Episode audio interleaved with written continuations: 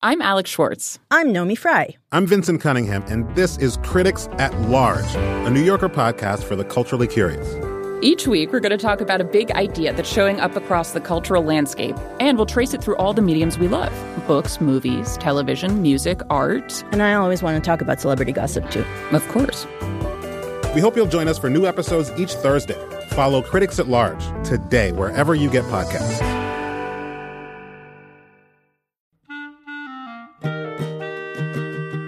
This episode of Livewire is brought to you by Progressive Insurance. Whether you love true crime or comedy, celebrity interviews, or news, you can call the shots on what's in your podcast queue. And guess what? Now you can call them on your auto insurance too with the Name Your Price tool from Progressive. It works just the way it sounds. You tell Progressive how much you want to pay for car insurance, and they'll show you coverage options that fit your budget. Get your quote today at progressive.com to join the over 28 million drivers who trust Progressive. Progressive Casualty Insurance Company and affiliates. Price and coverage match limited by state law.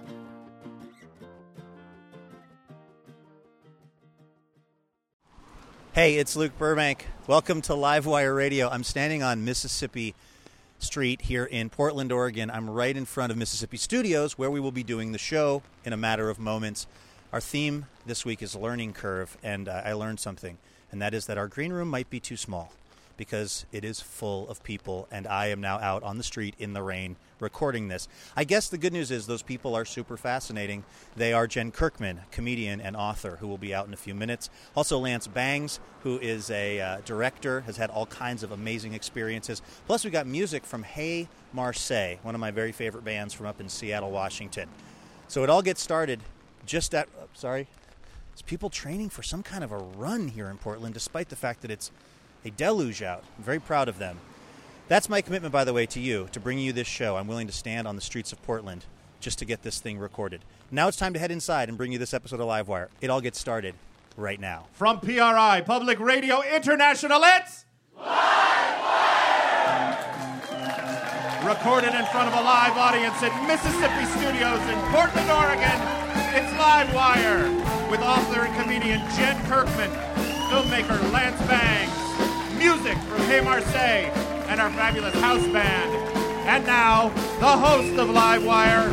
He liked the fifth grade so much he took it three times, Luke Burbank.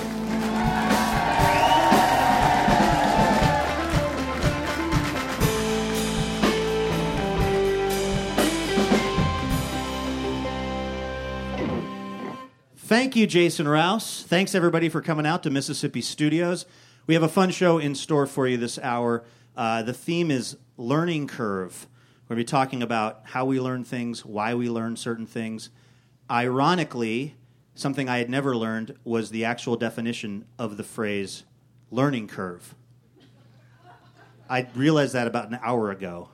Like I've used that term throughout my whole life. I've never actually stopped to find out what it means. I looked it up uh, just before the show, and here is the uh, exact definition Learning curve, the rate of a person's progress in gaining experience or new skills. Now, I will spare you the internet uh, controversy that is whether or not, from a mathematical standpoint, a steep learning curve means something that is really hard to learn or something that is easy to learn. Because I went down that rabbit hole today, and that is an hour of your life you will never get back. Point is, I had a difficult time learning something when I was a kid, and that something was the musical instrument, the trumpet. Now, I didn't grow up in a family of musicians. I didn't grow up listening to a lot of Dixieland or jazz. I didn't have any real particular interest in the trumpet until one day when my life changed in fourth grade. And I was at Daniel Bagley Elementary School, and Mr. Morrison the trumpet teacher, really band teacher, came around to all the classrooms to try to recruit people to be in the band. And he came into our classroom and he got his trumpet out and he played a song. And that song was the theme to the 80s cartoon The Transformers. and it touched my heart.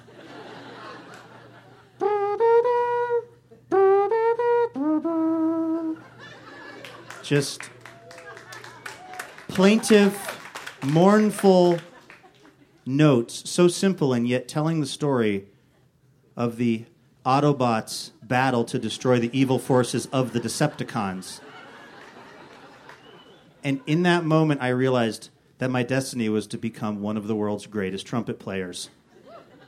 So I told my mom and dad, uh, I'm going to join the school band. We need to rent a trumpet. Um, this was a big deal in my family. If you've listened to this show with any regularity, you've probably heard me talk about how I grew up uh, in a family that didn't have a ton of money. And so we went to the mall, we went to Kennelly Keys, and we rented me a shiny, beautiful new trumpet. And my dad said, This is a lot of money for us, but it's worth it if it's important to you. Promise me one thing you will stick with this, Luke, because I had to sign a six month lease on this thing. And I said, Dad, absolutely, this is my destiny. So I go to our first band rehearsal, sit down, we start warming up, start trying to play notes or something. At some point, I raise my hand. I say, Mr. Morrison, when do we learn Transformers? he said, maybe not even at all this year. That's a pretty advanced song, Luke. And I looked at him and I did the math in my head about how long it was going to take me to get to the point of playing Transformers, and I calmly packed the trumpet back in the case and left the class because there was no reason for me to be there. That was pretty much the end of my trumpet career until almost exactly one year later when Mr. Morrison came to the fifth grade class at Daniel Bagley Elementary School to recruit people for the band. And he played a song. Can you guess what song it was?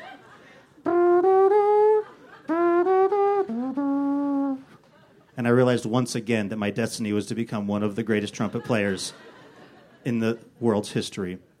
The problem was there was no way my parents were going to rent me an additional trumpet at this point. So I had to use the trumpet that belonged to the school. This was the trumpet that was either for kids who didn't have the money to rent a trumpet or who had violated their parents' trust the year before by quitting after one rehearsal. And this thing was so dingy and like it had like Civil War era spit in it. It was gross. But I knew that this is what I had to do. I knew it was my destiny. So I kept going to rehearsals. I would carry the trumpet to school, and kids would make fun of me for the trumpet. Kids who were poorer than me, which didn't seem cool. You want to know who really likes to lay it on when you're a poor kid is a kid who's slightly poorer than you. Because they don't get that opportunity a lot. So I was really a target. But I stuck with it. I did it about four months in. I could really feel that I was getting this. This was clicking. We had a, a school band concert coming up. And Mr. Morrison took me aside and he said, Luke, I'm really proud of you. You put in so much work and uh, you've really impressed me. I also need to tell you that you're one of the least talented trumpet players I have ever experienced at the elementary school level. And if you want to be in this concert, I have some maracas for you, maybe a triangle, but you are not playing trumpet. And I'll be honest, that did effectively end my, my trumpet career. Here's the thing, though you might think that with a story like that, my dreams had completely died of learning the trumpet and specifically of learning the song to Transformers. But you would be wrong, my friends. And that is why a young man named Michael Thompson is about to come out here. Michael Thompson is a sophomore at Grant High here in Portland. He's played the trumpet since he was eight years old. He is here to try to teach me how to play the Transformers theme song. Please welcome Michael Thompson to Livewire.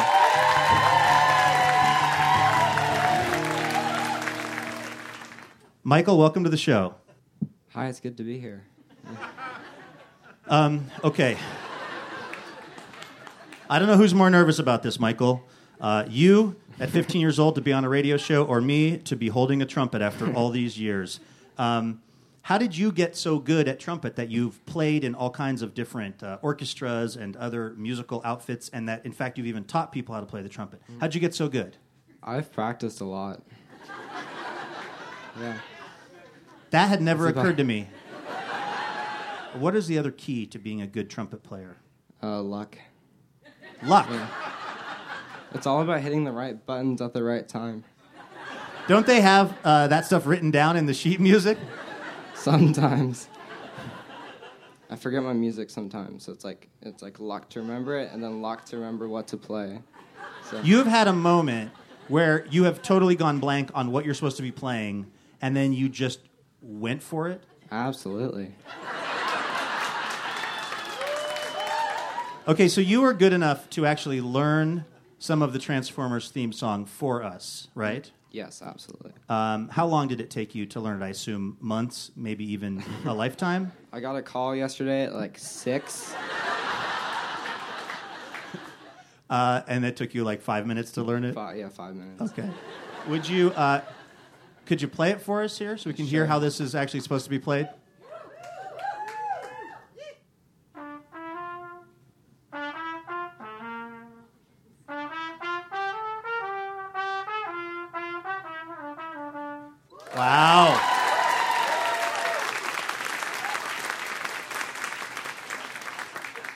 How much of that can you teach me in the next 90 seconds? We can probably start with the first note. Okay. All right. So, uh, what is the first note? What do I press down? It's an E. So I'm going to press down the first two. Yes. Okay. All right. So. Was that close? Almost, almost.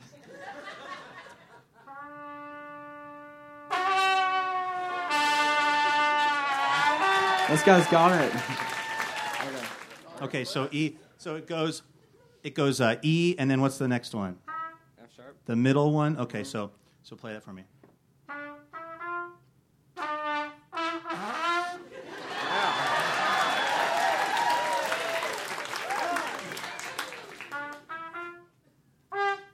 Why does it sound like that when I do that? Am I blowing too hard? Not hard Yeah, yeah. enough? Mhm, it's- too hard. Too hard. Okay. There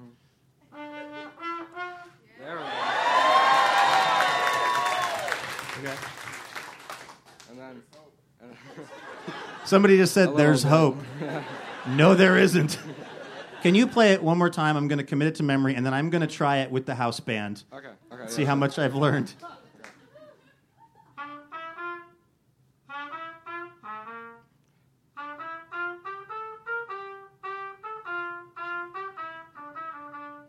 All right, I've got it. I've got it.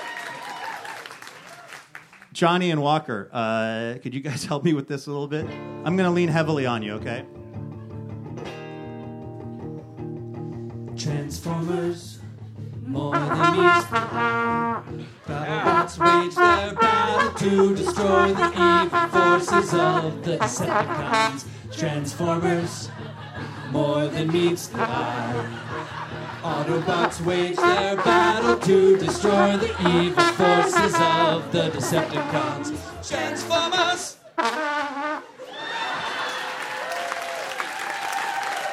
Michael Thompson, thank you so much. You taught me everything I know about trumpet. I just learned something. You can kind of play it like a kazoo. This show is brought to you in part by Whole Foods Market, featuring high quality meats that are free of antibiotics, added growth hormones, and animal byproducts in feed because antibiotics belong in your medicine cabinet, not your pork chops. More information at WholeFoodsMarket.com. You're listening to Livewire from PRI. We'll be right back. Livewire is brought to you in part by Ergo Depot, who asks Did you ever wonder why your most brilliant ideas seem to surface while you're running or surfing or dancing? It's because your body was designed to move. And at Ergo Depot, they encourage that by creating amazing products like chairs, stools, and stand up desks that encourage your body to do what it was meant to do. Visit them online at ergodepot.com to check out their full line, including the Jarvis stand up desk. Welcome back to Livewire Radio from PRI.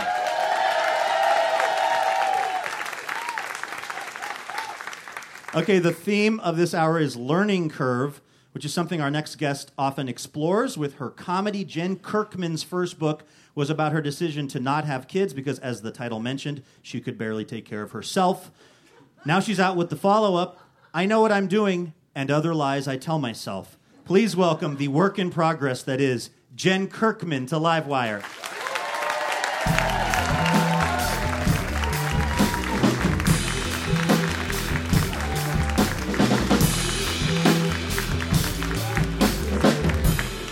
I sound like a real loser on those book titles. Hello, Portland. I worried about that in the intro. Was that too No, far when I said the work in progress that is no, Jen I, Kirkman? I am. It just it just really hit me as the truth.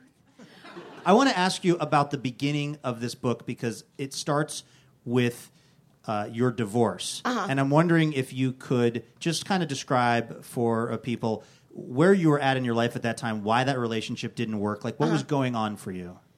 It was, t- you know, the divorce was the easiest part. I think it's different for everybody, though. Like, uh, I believe I got married for the wrong reasons, and I kind of uh, do have regrets about the way I wrote about it. I wish I'd gone into that more, but I was with my ex husband before we were married for about five years, and I thought I was being an adult. And there's this whole pressure. I think, or you're a woman or a man or whatever relationship you're in, if you live with someone, sometimes something will come up and your ego makes you get. Like, I remember my grandmother died, and he and I were talking about you know, we both were really broke at the time, and, and he helped me pay for the flight back to Massachusetts, and my sister paid the other half. And it was this thing of like, it wasn't even discussed that he was coming because he was just a live in boyfriend. And I remember thinking, like, God, if we were married, it would be automatic that you would come. So I was like, I can't even believe we're not married. Like, when is this going to get serious? Not because out of love, but just like, that's where I should be right now. And I wanted someone to feel that way about me. I mean, it's really fudged up if you think about Yeah. it. And so, um, so we both got married thinking like that's what we should do, but there's enough love. It's not like there was hatred. There was so much like familial love and brotherly, sisterly love that then again, when you start talking to people, like, I don't really know if it's like love, love, and people go, oh no, that happens. It's, yeah, you're mature now. Like they act like there shouldn't be any chemistry anymore. Well, um, so uh, I went through with it. But so the divorce was easy because we both admitted this is not romantic love. Um, we're talking to Jen Kirkman. Uh, her new book is I Know What I'm Doing and Other Lies. I Tell Myself. Uh, I loved the book, by the way. I thought it you. was really funny and uh, just interesting. I thought it was going to be a comic memoir, but it was more or less a spy thriller at one point involving a stolen cell phone and blackmail. I was on the edge of my seat. It's so can you, good. without giving too much away, can Yeah. you talk about what happened when someone tried to extort you over your cell phone? Yeah, well, towards the end of my relationship with my husband, I basically said, you know, I don't think this is working out. He said the same thing. I had to go. I live in LA. I had to go to New York to do some some comedy stuff, and a bunch of comics were hanging out, and one of their comics brought a friend, and I hadn't in the book I'm talking about. I hadn't felt attracted to anybody, not even like a fantasy, in a long time. And I met this guy, and I thought he was really fun and cute, but I had to leave the next day, and we became pen pals, and nothing dirty. It was like, but the intent was. I, I didn't know what the intent was, but I kept in touch with him every few days, and he had been divorced, and he was kind of talking me through it. And then I had to go to New York again, and we were going to meet up for a drink just to talk about, you know, divorce and stuff. And I wasn't divorced yet. And um, I went to Foxwoods Casino in Connecticut with my parents, and I was texting this guy like I'll be in New York tomorrow. We're meeting up. We're not sleeping together, but we're going to have a drink. And I left my phone at the slot machine, and when I went back down, it was gone. And then I called my phone number at three in the morning, and a guy answered it, and he lived in Queens, and he was like, "Hey Jen, I have your phone." And he's like, I bet you wouldn't want TMZ to see these texts with that other guy. And I'm not famous, but I was on this show, Chelsea Lately that some people liked, but I never got recognized from it. Like, people used to stop me in airports when I was with other people from the show and ask me to take their picture, like, not knowing I was part of the gang. And so he was like, he thought I was super famous. And he's like, I go, well, I'll be in New York tomorrow. I'll give you 50 bucks to get my phone back. He's like, how about 5,000? But I have a joint check, you know, a joint checking account with my husband. I can't be like, I needed 5,000 to get my phone back. You you know, any normal person would like, just let the phone go. And so I, my friend knew an undercover cop, so I had detectives with me, and we waited on the corner where Radio City is for this guy to come. He said he was, anyway, you'll have to read the book, but You will. It was a- the uh, most terrifying moment of my life. Then later, when I still was the one that had to introduce the subject of divorce, I'm like, oh, I kind of wish that had been in TMZ. It would have been easier than me having to communicate with someone directly. Uh, in the book, you talk about uh, how you spent your 40th birthday on a blind date in Stockholm, like one does. As people do. Well, yeah. how did that happen? Well, I had no plans for my 40th, but I had friends who go, "What are you going to do this year for your 40th?" And I would get so mad. I'd be like, "What are you going to do for it?" Like I was like, "What? It's time to throw me a surprise party." Um, but nobody did. And I got an offer to do this comedy festival in Lund, Sweden, which, if you haven't been, it is utopia. Um, How every- are the Swedes as a comedy audience? the best. They are. So, everyone is completely bilingual, and they even understand um, sarcasm and uh, better than American audiences understand their own language. And they're they were laughing at all my divorce and gay marriage jokes because they were like, we don't even worry about that kind of nonsense here. So they were kind of laughing at me, but with love, and they were wonderful. And they were just, it's one of those things where you do a big festival on a Thursday night, and everyone from the town comes and picks what acts they like, and then your show is sold out by the next day. And here, it's like Twitter, I'm your biggest fan. I can't come out though. I want to watch TV. Like there are actually people that leave their house, and they're wonderful and. So, um, my friend Greg, we were hanging out that night, and I was like, I'm going to Stockholm the next day for my birthday. And he thought it was incredibly sad that I was going to be alone. And I was like, No, it's an adventure. And I used to be afraid to go places alone, and this is cool. And he's like, Just meet my friend. He's also divorced. He's also 40. He lives there. He's like, He's my least worst friend. And I was like, All right, well, and, and I didn't want to. So I met up with this guy, and we went to this beautiful uh, bar and restaurant called the Gondolen, which is like uh, way up high. It was so miserable. I had one drink and then we left, and uh, and I paid for it. And uh, they're a very feminist country, so they just gave me the check, and I was like, all right, calm down with it. Let's not get crazy. Um, You really seem to want to embrace the upside of Swedish culture, but not the downside. no, of course. And, and by the way, he was like, it was not even like fun. I'm like, oh, I should have been set up with a Swedish dude, not some American who's like talking about like his job that he probably doesn't have. You know, like, oh, I don't work anymore because I just want to be free. I'm like, oh, it just. But he wasn't very nice. He wasn't very nice. He was making fun of me and like, What? I, well, because I got lost on the way there. I'm like, I've been in Stockholm with three hours. Sorry, I got lost. And he was like, uh, I said I didn't. I don't have my glasses on. I don't really like to wear them. And he was like, oh, four eyes." And I was like, "This is how I'm spending my 40th birthday with a, a dude calling me four eyes." And uh, so and you I didn't even wear the glasses, which is an attempt to not be called Four Eyes. yeah, exactly. It's well, like he's missing how that joke works. I always. God, I wish I'd thought of that. We left at like 10, and I went back to my room and read In Style magazine. And then I got such a bad cramp in my leg, I thought I was having a blood clot. And uh, I called my doctor, which, if you know, the time difference is perfect for a hypochondriac. And she uh, said, go to 7 Eleven, which they had there, and, and get some aspirin. And that's how I spent my birthday. And actually, that was better than thinking I had a blood clot, was better than hanging out with this guy. Yeah, and I've never been on a di- like I don't go on blind dates. I don't care like if unless I'm in love with someone I've purposely chosen, I don't care to be set up. So it was I just was like I don't know why I did it. I guess why not? I was Yeah. wandering around Stockholm alone, you know, but no more.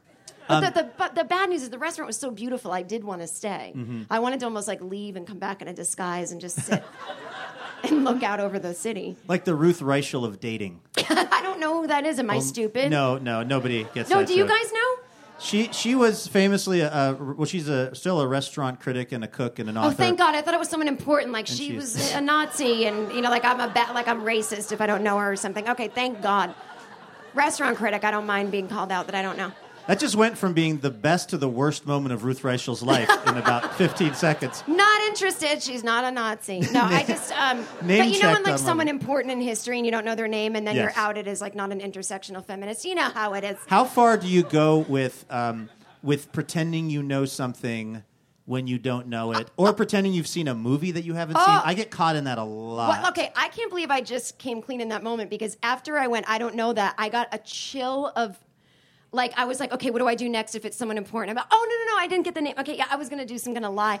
Um, I there's a lot of movies I haven't seen that I just feel like I missed the boat on. Like it's not gonna give me the same joy. Like you know, uh, imagine if someone hadn't seen well, uh, Fast Times at Ridgemont High, for example. I, I missed the boat. I, I'm not gonna. Yeah. I don't care. But you've never found yourself lying about Oh, I lie all the for time for no now. reason, right? Lying Yeah. about a thing that is so unimportant. Yeah. Like, oh, I love that cracker, that kind of cracker. Well, you know what's funny? Yeah, there's two different things because I haven't seen Fast Times, and I just feel like I missed the boat on it, and who cares at this point? But I I lie about it just so people don't go, no, oh my god, and so. But then there is the other lie that you find yourself saying where you're like, why is this coming out of my mouth? Like when people mention bands, I'm like, uh huh, no idea. I, I just do it because I'm like, I know you're using that as a reference to get to the next thing, so let's just hurry it up. Like, Yeah. you know, I, go, I don't want to be like, I don't know them. And then they're like, oh, they did that thing. And then they're saying even less things you comprehend. It's just like, this is so boring. Again, I'd rather be getting an aspirin and reading an Us Weekly. You may, you may have just sort of answered my final question, um, Jen. But Which uh, is how do you like to spend your time? Yes. Buying aspirin and no. this hour uh, where our theme is learning curve. We're talking Oh. about learning things. I'm wondering, uh, what do you think you've learned in your life at this point. You write a lot about trying to figure life out. Mm-hmm. It's it's often part of your comedy. Also, I want to mention your podcast is amazing. Oh, I really hope people check it out. It's one of my favorite things to listen to. I enjoy doing it now. I didn't used to now. in in all of in all of that time and all that exploration, what do you think you've learned? I think what I've learned is to stop trying to figure it out because every year I'm going to be a new person anyway. I've learned be in therapy. If you are, don't date someone who isn't. Uh, it's never, ever, ever, ever, ever, ever, ever, ever, ever, ever, ever going to work out. And um, and I think other than that, uh, stay healthy. Don't make fun of things. Uh, don't make fun of vegans. Don't make fun of it's hacky, and I am one. Don't make fun of. Um, don't make fun of. Uh, I don't know. Just don't. Don't be Bernie bro. That's what I've learned. That specifically this year. Uh oh. Um, and then um, What's a Bernie bro? Somebody the who's dudes that overly aggressively like obsessed with Bernie. Bernie Yeah, but they're like, uh, he's a better feminist, and I'm like, pipe down, 23 year old. Um, so. Uh, a 23 year old boy. Women can pipe up all they want. Uh, I've also learned not to care. It doesn't matter. We're all going to be dust, and I don't really care what anyone thinks of me, but not. But that's what I've learned. Not in the obnoxious way where you go around like acting like Donald Trump. I don't care what anyone thinks. Be kind to people. You're only here to help other people feel good before they die. Well, this is wonderful. I feel like we've learned a lot about you. Jen Thank you. Kirkman, ladies and gentlemen, right here on Livewire.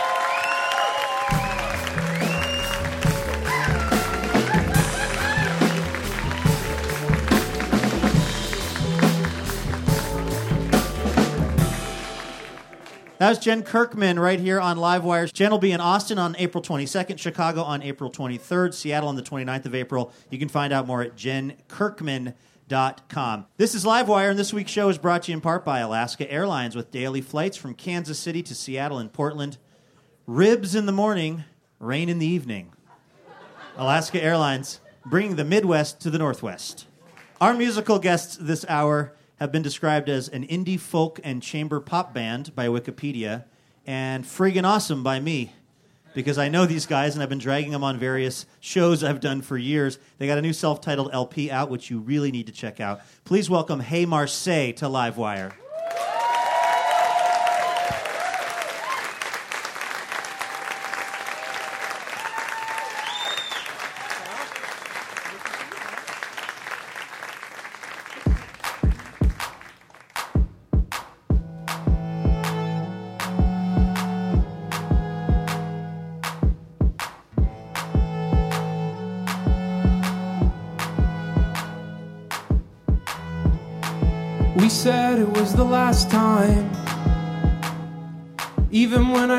My eyes, you're the one I can't deny.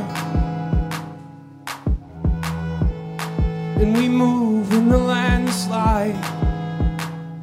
Watch it all turn to dust, block out the daylight. With the stars out, show me what you need. Do you want it? To be honest, I've got my eyes on you. I've got my eyes on you.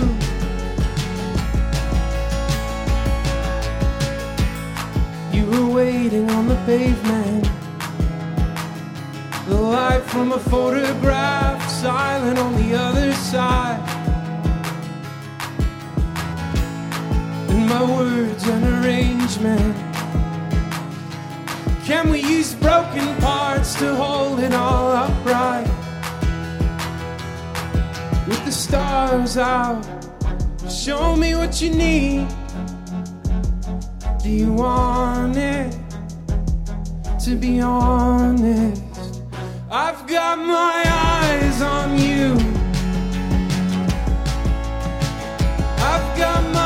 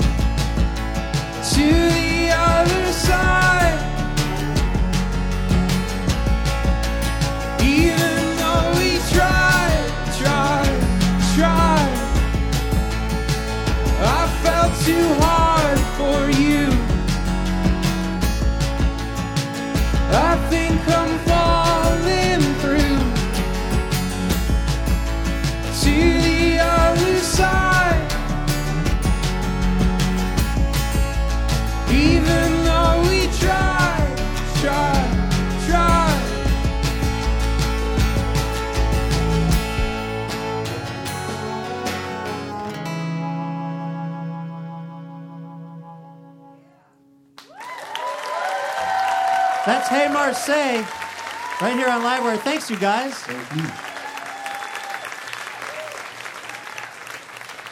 Hey Marseille, one of my very favorite bands in the world. They're going to be on tour March 10th. They'll be in Salt Lake City. March 22nd in Phoenix. They'll be uh, in Seattle on April 2nd. You can find out more at heymarseille.com, where you can also get their new LP. Hey, if you like what you are hearing, you might want to take a moment and subscribe to our podcast. It is free, of course, and allows you 24 hour access to me telling embarrassing stories about myself. It could be just the pick me up you need on a tough Wednesday.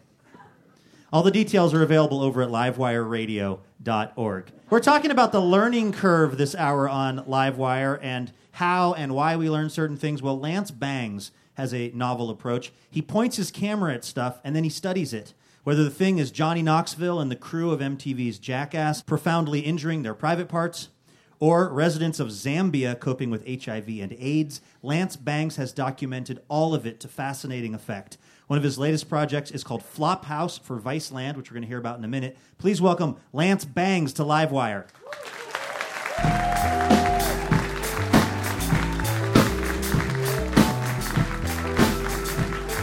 Hello. Lance Bangs, welcome to Livewire. Thank you for having me. Um, I want to talk about your new series for Viceland called Flophouse. I watched an episode. It was so good, dude. I'm glad you watched it's, it. yeah. It's a, I guess, uh, ostensibly it's a stand-up comedy show, but it seems to be more about these places where comedians are living together, right? Yeah, essentially, like in, in the fall of 2014, uh, Vice realized that they could get access to build an actual TV network and brought in Spike Jonze, a filmmaker I've worked with a bunch over the years, Sure. to be the creative director of the whole thing, and then brought me in to start figuring out like how do we make shows or what do we want to do if we have like the keys to our own, you know, 24 hour TV network, like what we put on it, what's important to us. And we wanted to do the stuff that was uh, like not scripted, but not reality TV. Like none of us watch reality TV or want to contribute to that culture. So the idea is like, what do we what do we see that's like, you know, kind of uh, documentary based or verite based or based in the real lives of people? What do we care about? People with points of view. Who do we want to kind of connect with empathetically, and see the world through their conditions or lives of like what it's like to be alive in 2016. And in that lens, we started looking at like, you know, travel, music, uh, politics, news. How do you do all that? And for comedy, I didn't want to do how that normally gets handled on other TV shows. But I thought Somebody I went, standing in front of a brick Yeah, wall yeah. at a comedy club. and so I thought if I go and like kind of meet young comedians that are actually like living their lives and how do they make rent and how do they like, you know, how do you break into the scene in Los Angeles if you're from Houston, and realize that there are these kind of group houses that people would share rent and basically have like a mattress or, on the floor or two couches and like a young woman might come from Houston and, and stay there for a week in Los Angeles and hit every open mic that she could and hope she got seen by somebody and then go back to her work in Houston. Yeah, there there are these places all over Yeah. the country, and, and pardon the comparison, but it's like the Underground Railroad of broke people who think they're Yeah. funny. They just like they get an address, they Yep. show up, they're like, "Can I crash here?" and go find as many open mics as possible. Yeah, and there is some weird shift where among young people that might have picked up a bass and joined a band in the 90s, like what they're doing with their energy now is that they are going into comedy because you can make things and put them on YouTube or you can perform in venues that aren't comedy clubs. The, the, the, the conditions, though, of these houses are. I mean, one of the people there, uh, Alice Wetterlund, who's a hilarious comic, who doesn't live at the house, mercifully, but she's going to perform. Yeah. She just made a joke at some point. If you got a cold and you were in this house, you just go right to the hospital immediately because Yeah. you're probably dying from the foul conditions. Yes. I, I mean, it just was like so gross. I mean, is that part, do you think part of paying your dues in comedy that you have to live in a real scum hole at some point? Yeah, unfortunately, that is part of the dynamic where the people that are drawn to this are living this kind of marginal existence, and they don't seem to mind. So there's this house in in San Francisco called the Sylvan House that like maybe 15 people are you know all crammed into, and people are living sleeping on staircases, not like on the landing, but like contorting their bodies, which I didn't know you could do to sleep like on stairs. Oh my God! We're talking to Lance Bangs, a filmmaker. His uh, new series for Viceland is called. I called it Viceland like it was a an, a suburb of Iceland. It's Viceland, I guess, Yeah. right? An outgrowth of the Vice Media organization. The show is called Flophouse. In fact, uh, one of our other guests on this show, Jen Kirkman, you shot her comedy special. You Yeah. do a lot of stuff with comedians, and I wonder what is so appealing to you about shooting comedy stuff. like I said, it, there has been a shift that like the kind of people that are making culture for themselves in their 20s that would have learned how to play bass and join a band 20 years ago, those personalities seem like they're now getting swept up in, in making stuff or making comedy or making short videos. And one of the guys we met in, in Colorado said that he believes that stand-up comedy is a fourth wave of American punk rock. That that's sort of the energy of all these people that's going on right now. That's where they're kind of heading and making stuff and exchanging favors. And you come crash with me in Omaha, and I'll get you on a show in St. Louis. And so that is kind of this weird circuit that is going on now. But for me personally, like I, I came out of uh, you know music culture and personal filmmaking and, and documentaries and political work, and then in the '90s uh, would have to kind of go out to Los Angeles for for work for that. And at night, the bands that were playing in Los Angeles were like aspiring professional bands. But at night, the people like David Cross and Bob Odenkirk, Janeane Garofalo, they would all get up and do weirder material at um, a place called Uncabaret or a place called Largo. And you know, Elliott Smith would come down from Portland and perform there at Largo, and that was sort of the the thing to go do at night. And so I kind of infiltrated socially, just like hanging out with that crowd of people. And then when they wanted to make specials, there was a formula at the time of like what you do for an HBO special, where you get in front of a broadly lit theater and there's a spotlight on you, and you pace back and forth and and that's the show. And then they were like, well, how, what if we don't do that? What if we just like, you know, do a documentary version of it where we travel around the country and shoot in different venues and show what it's like and the weird people you meet and have to talk to after the show. And so started doing things like that for David Cross, and then other comedians saw that, and that became a like a new opening to make weird content. Uh, you've also had, I printed out your Wikipedia page, Lance Bangs, which is insane. It is so many things that you have made in music video and film and television, just music video stuff. You've shot videos for REM, Belle and Sebastian, Pavement, Kanye West, or you've been part of a Kanye West video. Some of these bands, I, I, I love almost every band on the list of bands you've worked with, and yet I know some of them to be temperamental. Yeah. How do you handle that as the director? I've been pretty lucky. Like most of the time, the people when they made a choice to work with me, it's usually not the largest budget, slickest video for the main lead single on a record where the stakes are high. It's usually like Kanye being like, "I want to make a weird thing for this song. Will you come over to my apartment and bring a camera? and We'll kind of figure things out." So the the pressure is way lower, and it's more of a collaboration creatively. And uh, like, I'm not the best person to go make a glossy, slick looking video that's going to sell a million copies of your album. I'm someone that can kind of like help you stretch out or make a more personal or, or human piece. when you have an idea about something that would look good or work for the overall concept, and let's say the lead singer of the band doesn't want to do it, Yeah. or is or, or has agreed to do it, this is the worst, has agreed to do it, and then suddenly doesn't want to do it. Like, how do you manage that situation? It's tough. I kind of presume from other stuff I've shot, like we, you mentioned the Jackass stuff. I kind of think that people are going to be more game or more willing to throw themselves into whatever to kind of get something done and, and have it come out great. And sometimes you realize that people aren't as down for that, and that they don't want to risk getting flipped upside down or get their hair messed up or or whatever. Uh, so that's tricky because those things kind of deflate and don't come out well. So you have to either kind of like rally them and kind of coach them through, like, all right, like let's get one shot of it, then we can take a break or go home. But like we need to see you flip upside down in this thing right now. It must be a dream then when you're working with the guys from Jackass, who Oh, all yeah. they want to do is flip upside Yes. down, possibly with an alligator biting their privates. Yeah, definitely.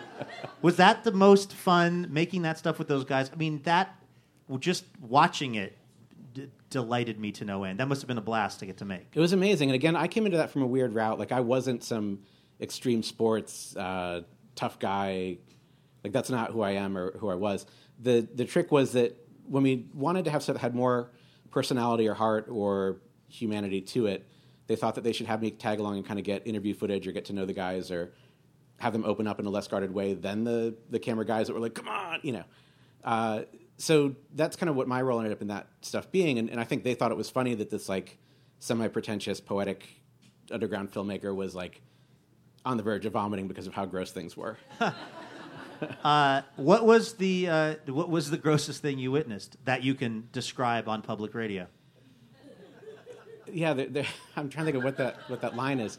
Uh, there were just so many bad ideas. Like maybe I'll talk about one idea that I really wanted to happen that we never got to do. that- Actually, Lance, can, Yeah. can we do this? Let's quickly uh, take a break. I want to hear the story when we come back. We're talking to Lance Bangs, filmmaker, and we're right here on Livewire Radio. Back uh, with more in just a moment. Hey there, it's Luke. You might already know this, but in case you didn't, Livewire is actually a nonprofit. That's right, we rely on the generosity of you, our listeners, to keep this little radio show going. Consider becoming a member of our League of Extraordinary Listeners and support this show, which connects you to the artists, music, and comedy that we know you love. You can find out more by visiting livewireradio.org.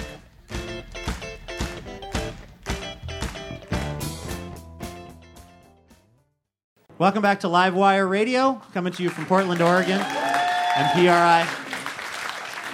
We are talking to filmmaker Lance Bangs, who has made a ton of things. Uh, his latest project is called Flophouse on Viceland. Uh, you also worked on uh, a variety of the Jackass productions on MTV. And before the break, you were going to talk about something really memorable and kind of gross, but not so gross that we can't talk about on public radio. I was going to pivot that and talk about an idea of something I always wanted to shoot that we never got to. That's not a gross idea. Maybe that's better. Yeah, I think so. Okay, lay it Uh, on me. We always like the timing of when we would shoot and be done to kind of have a film done or a TV series done never lined up at the right time to go do it. But it frustrated knowing that we never got to go shoot this thing where we essentially would have gotten like a, a fire truck filled with water that was ready to like shoot from hoses and, and put out anything. We would have like driven it out to the middle of the uh, the playa at Burning Man, and just as soon as they lit it up and everyone was like peaking on drugs and having their great experience, we would just like put it out immediately, and ruin everybody's experience and be like, "No- need to thank us. Like, you like we're not heroes. We're just, you know, it's it's okay. It's all part of our job, and just ruin everybody's experience. You want to see some angry hippies put out their Burning Man. Yeah. Oh, that would have been It would have been so good. Let's Kickstarter that, can we? Yeah. I don't think I don't think that it's too late for that idea. um, uh, you've uh, you've worked on so many different things. You've had really great success as a as a director and, and cinematographer and person who is behind the camera. I'm wondering. I think people might think, oh, photography, filmmaking, how hard is it? You point the camera at something, you take the picture, you hit record. What is it that you're looking for? Like, what are you doing that's different than all the other people that want to do this but aren't, you know, asked to do all these amazing gigs that you are?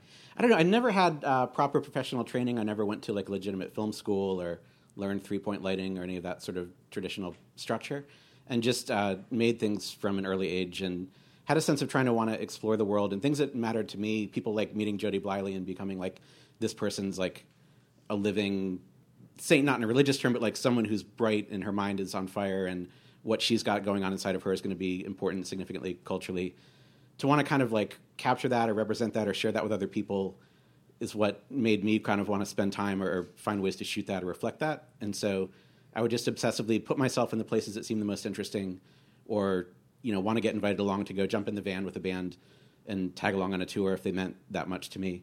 And then built up this archive of that kind of footage and then other people would realize like, wow, this he's been at the places that later got culturally recognized or did matter to people. And disseminating that footage, that information was really rewarding to me and, and you know, getting people outside of Athens to know about Neutral Milk Hotel or getting people out of Portland area to know about Elliott Smith. Like all that stuff was just its own I couldn't help but to do it. Like it just mattered to me for some reason. Do you think your lack of formal training has actually helped you in any way? I think so. I think that there's a more intimacy that can happen if you just know instinctively like this framing is going to work and, and look good on someone. And you can keep eye contact with them when you talk, rather than being back over there behind a monitor with like five bright lights in your face and the proper microphone at your mouth. You're less connected to me if I'm over there than if we're talking like this. And so being able to kind of comfortably hold something and frame it and get an intimate shot this way is more what I'm after. Uh, we are talking this hour about about learning things. I'm wondering, uh, after all your time uh, doing this kind of stuff and really just being a human being, what do you think you've learned at this point, Lance Bangs?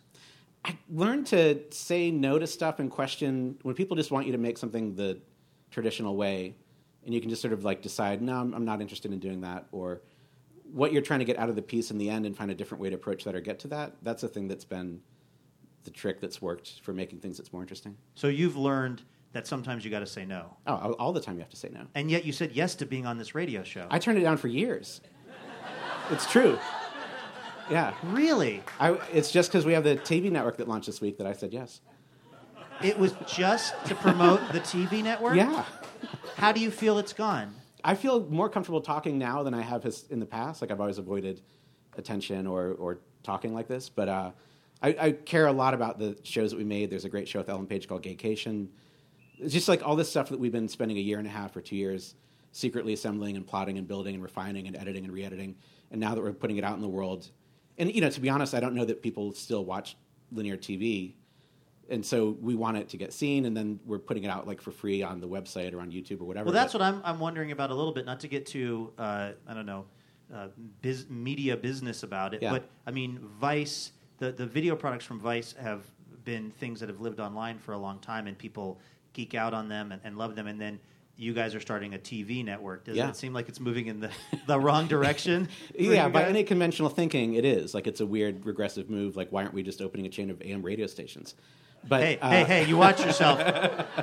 you watch yourself, Fangs. but uh, but it, like it's such a great platform to play around with and, and, and take over and, and make something and see what happens and see what it spawns and like you know there's weird transmissions I saw as a kid that stuck with me or got in my head. There's a show Night Flight that when I would babysit for people. Absolutely, I you know, remember that. And so there may not have been more than fifty thousand people watching that late at night on Friday or Saturday, but I'm sure that those of us that did that it made some impression. Well, uh, now that you've been on the show once, will you start another TV network so you can come back on the show? Yeah. Great. Lance Bangs, ladies and gentlemen.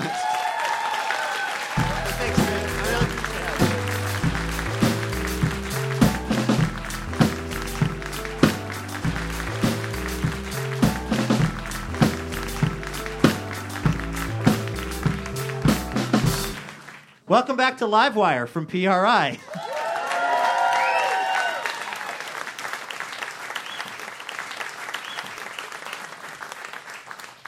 Hey, if uh, you're going to be here in Portland on Wednesday, March 9th, come hang out with us right here at Mississippi Studios. We got a great lineup of guests. Uh, one will be Rebecca Traister. She has a new book out called All the Single Ladies, which had a huge write up in the New York Times this week, which you should go check out. We've also got British historian Ruth Goodman here, an expert on life during the Tudor age, and comedian Amy Miller. It's going to be a really fun show. You can find out more by going to livewireradio.org. All right, we're talking about learning things this hour, and of course, uh, one of the main places that we do that when we're kids is elementary school. And so we thought we would ask friend of the show, Bree Pruitt, to come out here and tell us a little bit about stuff that she learned when she was in elementary school. Bree Pruitt, ladies and gentlemen. Oh, thank you. All right, Bree Pruitt. Yes, sir. We, uh, we we wanted to talk about elementary school experience, and, and so we had this kind of crazy idea, which is we called your mother. We got the names of your actual elementary school teachers. I am going to say a name of an actual teacher of yours. You're going to tell me what you learned from that teacher, and also just what you remember about them. We don't have a ton of time because Yeah. we are at this point, yeah, like very over on the show. Okay. So we got to kind of like whip okay, through okay, this. okay, okay. Okay. I, I got this. I mean. I, I marijuana has been legal for seven months, but I'll do what I can. Okay. Um, let's try to. All right, you ready? Yeah. Uh huh.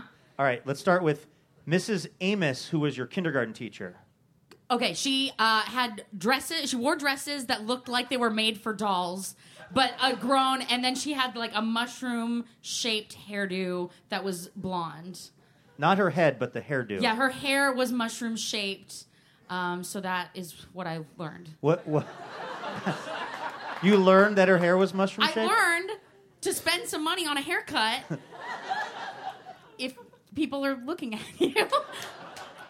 All Don't right. use a Flowbee, I guess, is my suggestion. Why do you say her dresses look like they were made for They dolls? were like like like sack Laura Ashley dresses, like you know, very high cut. Which I guess you don't want to wear a low cut dress if you're teaching kindergarten, Yeah. but you know that was the move. what about your first grade teacher, Mrs. Holag? Yeah. Okay. She looked like a female Ronald Reagan, uh, but she never had any candy around. She was super joyless, and she one she I ha- we are taking a test in first grade at one time, and she I ha- was like I have a stomach ache, and she was like No, you don't. Sit down, and I. I wa- Did you have a stomach ache? No, and I will always respect her for knowing the difference. So that's what you learned from her. That kids are liars Yes. is what I learned. Okay. How about uh, your fourth grade teacher, Ms. Gobazal? Yes, she was incredible. She was like wore linen, and she, you know, um, she she taught us about planets. And I remember she put on these like African cassette tapes, like African tribal chants, and we would paint the planets. But it wasn't like the planets; it was like how we felt about the planets. So.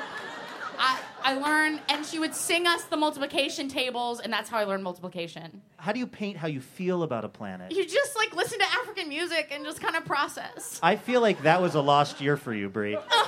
No! Emotional intelligence is intelligence, Luke. Okay.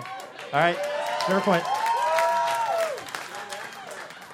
Uh, okay, finally, what about your fifth grade teacher, Miss Suter or Sutter? Sutter, um, yes, she. Uh, uh, remember when uh, Gene Hackman in Birdcage was in drag? Oh, yeah. She looked like that. She was big, and she had shoulder pads. She always had scarves, but not like like winter scarves, like the scarves that you go to the department store and there's a whole section of scarves, and you're like, who are these scarves for? And they were for Mrs. Sutter, and she loved. She favored the popular kids in class, and she gave us extra marbles because we were cool. Wait, so you were one of the popular kids in class who benefited from this unfair system, from this bescarfed nightmare? Yeah, and I learned it's pretty important to be popular. Great. Bree Pruitt, ladies and gentlemen. That's what she learned in elementary school. So here we are at uh, what is just about the end of the show, and I think it's time for us to figure out what we learned.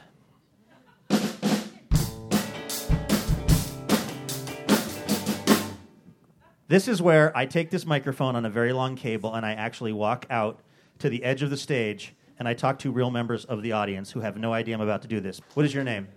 Tony Zakowski. Tony, what have you learned in the last hour? I've learned that I can make films whatever way I want and that I don't need a proper training for it. I do feel like I feel like that was that was an inspiring story, but also really bad PR for a college education or any kind of formal training. When Lance Bangs said, "Uh, yeah, I just kind of winged it." Yeah, that's kind of how I play music and, you know, write things, just whatever. So, okay, you got some encouragement in that. What is your name? Oh, hi, I'm Coop. Coop, have you learned anything in the last hour? Uh, I learned uh, I learned that it's important to be popular. Um, Well, that's good. That was the message we were really trying to transmit. so I'm just working on that in my mind. And uh, Do you have any ideas on how you could be more popular? j- oh God, just scarves. I think that's all legally we can actually learn in one hour. Let's uh, tell you who helped make this particular episode of Livewire happen. Oh, we definitely have to thank our guests Jen Kirkman, Lance Bangs, Hey Marseille, and 15 year old trumpet player Michael Thompson. This show is made possible in part by our sponsors New Belgium Brewing Company, Whole Foods Market, Ergo Depot, and Alaska Airlines. Hotel accommodations generously provided by Provenance Hotels. Robin Tenenbaum is the executive producer and co creator of Livewire. Jim Brunberg is our producer and editor. Laura Haddon is also our producer. Our announcer and writer is Mr. Jason Rouse. Our guest writer of the show is Bree Pruitt. Our house band, Jonathan Newsom and A. Walker Spring. Molly Pettit is our technical director. Our house sound is by D. Neil Blake. Our show mixer is Jason Powers. Thanks to Revival Drum Shop. Elia Unverzat is our talent wrangler. Our development director is Kim Bergstrom. Our operations manager is Lauren Masterson. Additional funding provided by the Meyer Memorial Trust, Work for Art, and Oregon Arts Commission. For more information about our show, head to livewireradio.org or download us on iTunes or Stitcher. That's our show. We'll see you next week. Thank you.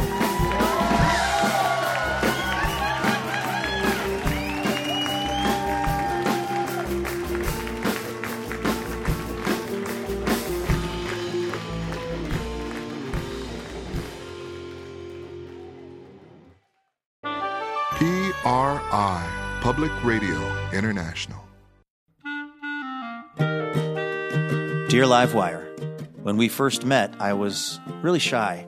I had no idea we'd spend so much time together or that you'd be one to fill my heart with, with joy and make me want to be a better person. Oh, I'm sorry, I didn't know you were here. I was busy reading a review from one of our many, many rapturously smitten listeners.